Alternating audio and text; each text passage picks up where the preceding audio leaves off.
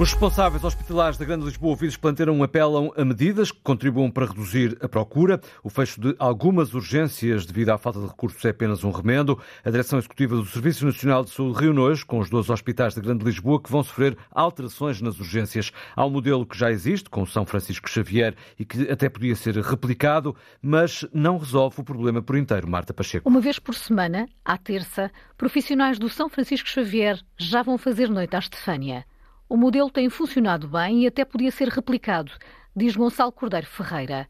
O diretor de pediatria do Hospital Dona Estefânia reconhece que não há capacidade para tantas urgências pediátricas. É inevitável fechar serviços, diz, mas aqueles que ficam de portas abertas, mais sobrecarregados, devem ser compensados. Os hospitais que vão agora suportar o que, o que os outros não conseguem fazer, eh, também não podem ficar eh, sem ninguém e, portanto, têm que ser, eh, enfim, devidamente compensados por este esforço suplementar que vão fazer. Mas isto só para lhe dizer que isto não vai dar resultado, porque continuamos a, a, a falar muito da oferta, quer aumentando, quer reduzindo, quer aumentando, quer reduzindo, mas esquecemos do principal lado que nós temos que ir. E esse sim é que era um lado de uma verdadeira reforma, que é a procura a procura é que tem que ser drasticamente reduzida. É preciso uma cooperação em rede que junte também os cuidados de saúde primários para reduzir a procura, acrescenta Maria do Rosário Sepúlveda. Depois das urgências pediátricas do Beatriz Ângelo ter encerrado à noite e ao fim de semana, a Presidente do Conselho de Administração deste hospital diz que não há condições para voltar a funcionar 24 horas, 7 dias por semana, mas espera conseguir voltar a abrir aos sábados e aos domingos durante o dia. Atualmente não há condições para se poder eh, equacionar a reabertura. De acordo com o que estava previsto, era suposto nós estarmos abertos sempre durante o dia e, portanto, eu espero que o fim de semana, dia, ainda seja reversível, assim que eu tenha capacidade para reforçar a equipa de pediatria uh, no Hospital Beatriz Ângelo. O hospital já pediu ao Governo um estatuto excepcional para conseguir contratar mais profissionais de saúde. A reunião de hoje acontece cerca de uma semana depois da falta de especialistas ter obrigado as urgências do Hospital de Louros a fechar à noite, aos feriados e fins de semana. Ora, hoje também o Ministro da Saúde recebe os presidentes das câmaras dos conselhos servidos pelo Hospital Beatriz Ângelo, devido ao fecho noturno da urgência pediátrica, situação que deixa os autarcas de Louros, Odivelas, Mafra e Sobral de Montagraço preocupados. O presidente da Câmara Municipal de Mafra, Helder Souza Silva, ouvido há instantes pela jornalista Rosa Azevedo, explica que só quer ouvir uma solução da parte do Ministério da Saúde, a reabertura do serviço. A população servida, que são cerca de 400 mil habitantes, não se compadece com esse regime noturno temporário que hoje está vigente. Bem sabemos que os, os, profissionais têm saído, que não há omeletes sem ovos, mas saem porque as condições de trabalho que lhes são, de alguma forma, oferecidas não são minimamente razoáveis e por isso o Governo tem que repensar o modelo de remuneração dos profissionais uh, para os fidelizar no HBA. Portanto, nós iremos lutar até à última das nossas forças para que reabram as urgências de todas as especialidades do Hospital Beatriz Ângelo, porque é um hospital de primeira linha para cerca de 400 mil habitantes aqui na zona norte de Lisboa. Depois deste noticiário, por volta das 8h20, ouvimos a opinião da antiga Ministra da Saúde e médica pediatra Ana Jorge. Manuel Pizarro vai também receber os autarcas da Comunidade Intermunicipal da Lesíria do Tejo. Os presidentes de Câmara vão queixar-se da falta de médicos no Hospital de Santarém, nos centros de saúde. Não havendo voluntários, é preciso encontrar soluções para levar os médicos para onde são necessários. O ideal é que as respostas sejam do acordo de todos, mas se não for possível, defende o presidente da Câmara de Almeirim da Comunidade Intermunicipal, Pedro Miguel Ribeiro, de ser o Estado a forçar um caminho. Entendemos que nós temos que encontrar as soluções que sejam de acordo com todos. Sendo certo que quando não há condições para ser de acordo com todos, o Estado tem que tomar outras medidas. Eu e alguns dos meus colegas também entendemos que outras medidas terão por passar por um caráter de obrigatoriedade, aliás, como aconteceu no pós-25 de Abril, quando o Serviço Nacional de Saúde foi criado, que se criou os médicos à periferia, e se calhar vamos ter que pensar em situações como essa. Os municípios da Lesíria e do Tejo vão também hoje discutir os pormenores sobre uma nova forma de organização entre o Hospital de Santarém e os centros de saúde. O atual presidente da SATA foi escolhido pelo governo para comandar a TAP. Luís Rodrigues vai assumir os cargos de presidente do Conselho de Administração e da Comissão Executiva da Transportadora em resultado da exoneração de Manuel Beja e Cristino Remier Weidner.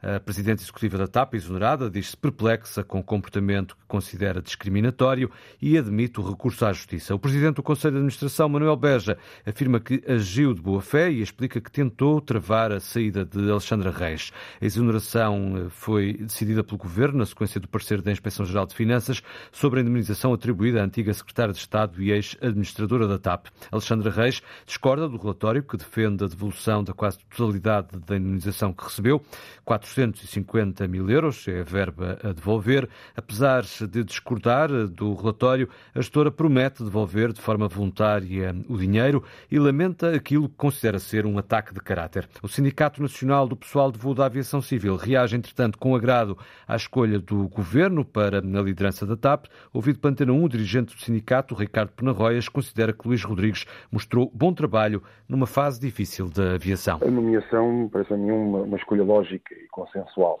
É, neste momento, o Luís Rodrigues está a fazer um excelente trabalho uh, no Grupo SATA e parece-me a mim que, olhando para possíveis candidatos e dada a conjuntura, parece a mim um nome que acaba por ser consensual e que já demonstrou trabalho numa fase difícil da aviação, tem feito um trabalho bastante aceitável uh, na SATA, o qual esperamos que venha também a fazer na, na TAP o desejo do presidente do Sindicato Nacional do Pessoal de Voo de Aviação Civil. O líder do PSD acusa o governo de sacudir a água do capote nas responsabilidades políticas sobre a TAP.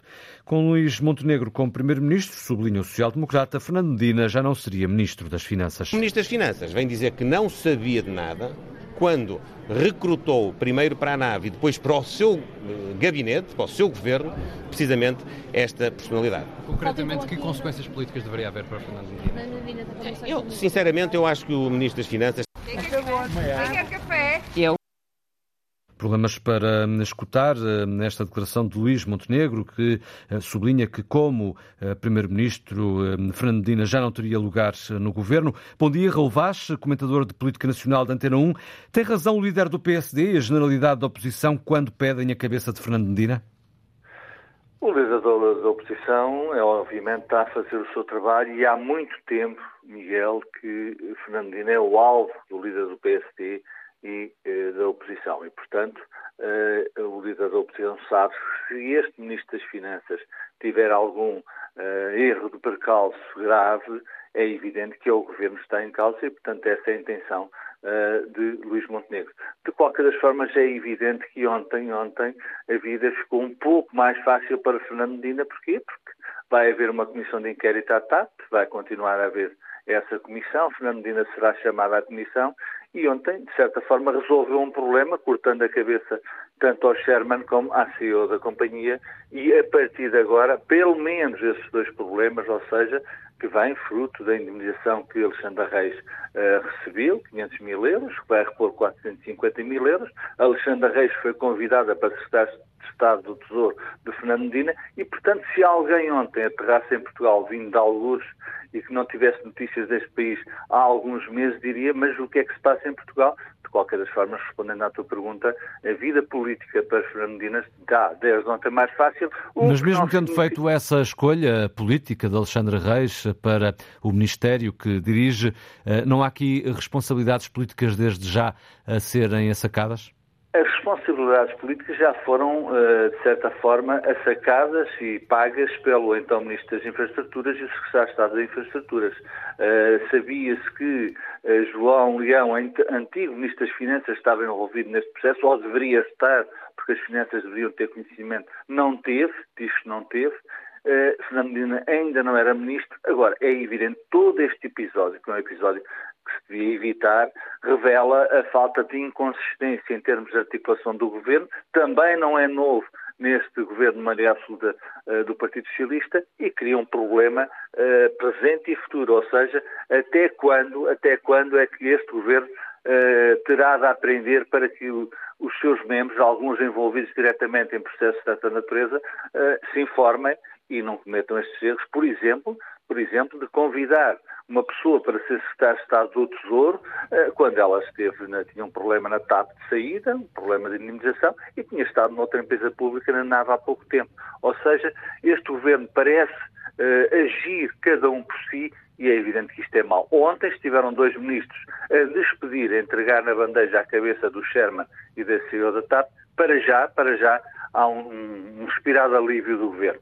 De qualquer forma, já é evidente que a TAP está num processo de venda, uh, a CEO despedida vai uh, litigar com o governo, isto não faz mal, não faz mal, não, fa não faz nada bem ao processo de venda da TAP, veremos quais são os próximos episódios e, sobretudo, caro Miguel, como é que a oposição vai pegar uh, por este assunto e outros na TAP, na Comissão de Inquérito. Veremos, esperamos para ver, uh, de qualquer das formas, ontem, repito, Fernando Medina deu um passo em frente para se escudar politicamente deste problema que está parcialmente envolvido. Obrigado, Raul. Análise em direto do comentador de política nacional de Antena Raul Vaz aos eh, acontecimentos na TAP e à exoneração dos, até aqui, gestores da transportadora. Em França, os sindicatos procuram hoje paralisar o país por causa das mudanças nas reformas. Há greves e centenas de manifestações agendadas em todo o território. E já há notícia, Rita Fernandes, de refinarias afetadas da suspensão de fornecimento de combustível. Em todas as refinarias francesas, garante a Confederação Geral do Trabalho, Confederação Sindical, citada pelos principais jornais franceses. Está bloqueado o carregamento de combustível. Os protestos começaram logo durante a noite com o bloqueio de uma das principais estradas de Rennes, na Bretanha, com os manifestantes a assinar bandeiras das confederações sindicais. Nos comboios, a Companhia Ferroviária Francesa avisa para grandes perturbações nas viagens durante todo o dia. Esperam-se também escolas fechadas com os professores eh, em greve. Há também eh, jornais, eh, Miguel, que hum, esta manhã não vão estar nas bancas. Greve na impressão dos dois dos principais diários da região de Provença. Dia de greves e manifestações em França. O fim dos sem-abrigo é um desejo do Presidente da República que parece cada vez mais difícil de alcançar. Antes da pandemia, Marcelo Rebelo de Sousa apontava este ano, 2023, como o ano em que queria que todos tivessem um teto. Na cidade do Porto, mais de 700 pessoas continuam, no entanto, à espera dessa resposta social. Vamos ouvir esta manhã retratos de homens e mulheres sem um abrigo na grande reportagem A Minha Rua é de Cartão, da jornalista Cláudia Aguiar Rodrigues. Quer café? Eu. Não, queria um abraço, pode ser? A equipa da Casa, Centro de Apoio ao Sem-Abrigo do Porto, distribui muito mais do que abraços. Quase duas vezes por semana percorre o centro da cidade a distribuir refeições, roupas e mantas e vão também ao encontro daqueles que não querem ser vistos com os outros. Boa noite! João vive há uma década nas ruínas de uma casa junto ao Rio Douro. Boa noite. Boa noite. Vive dentro de uma espécie de forte, onde um colchão serve de porta e as madeiras e os plásticos de muros. É através da porta que espreita, estende o braço e recebe o kit de refeição, massa com frango. Mas a fome continua lá, a fome de esperança. Alguém dá trabalho a uma pessoa com 55 anos, sem abrigo? Ninguém. Eu estou aqui desde os 45. Desde que passei a ser sem abrigo, acabou o trabalho. É a vida que nos faz assim. Amargos, sem crédito, de, nada, de nada. A minha rua é de cartão, grande reportagem de Cláudia Aguiar Rodrigues para escutar aqui na Antena depois das notícias das 10 da manhã.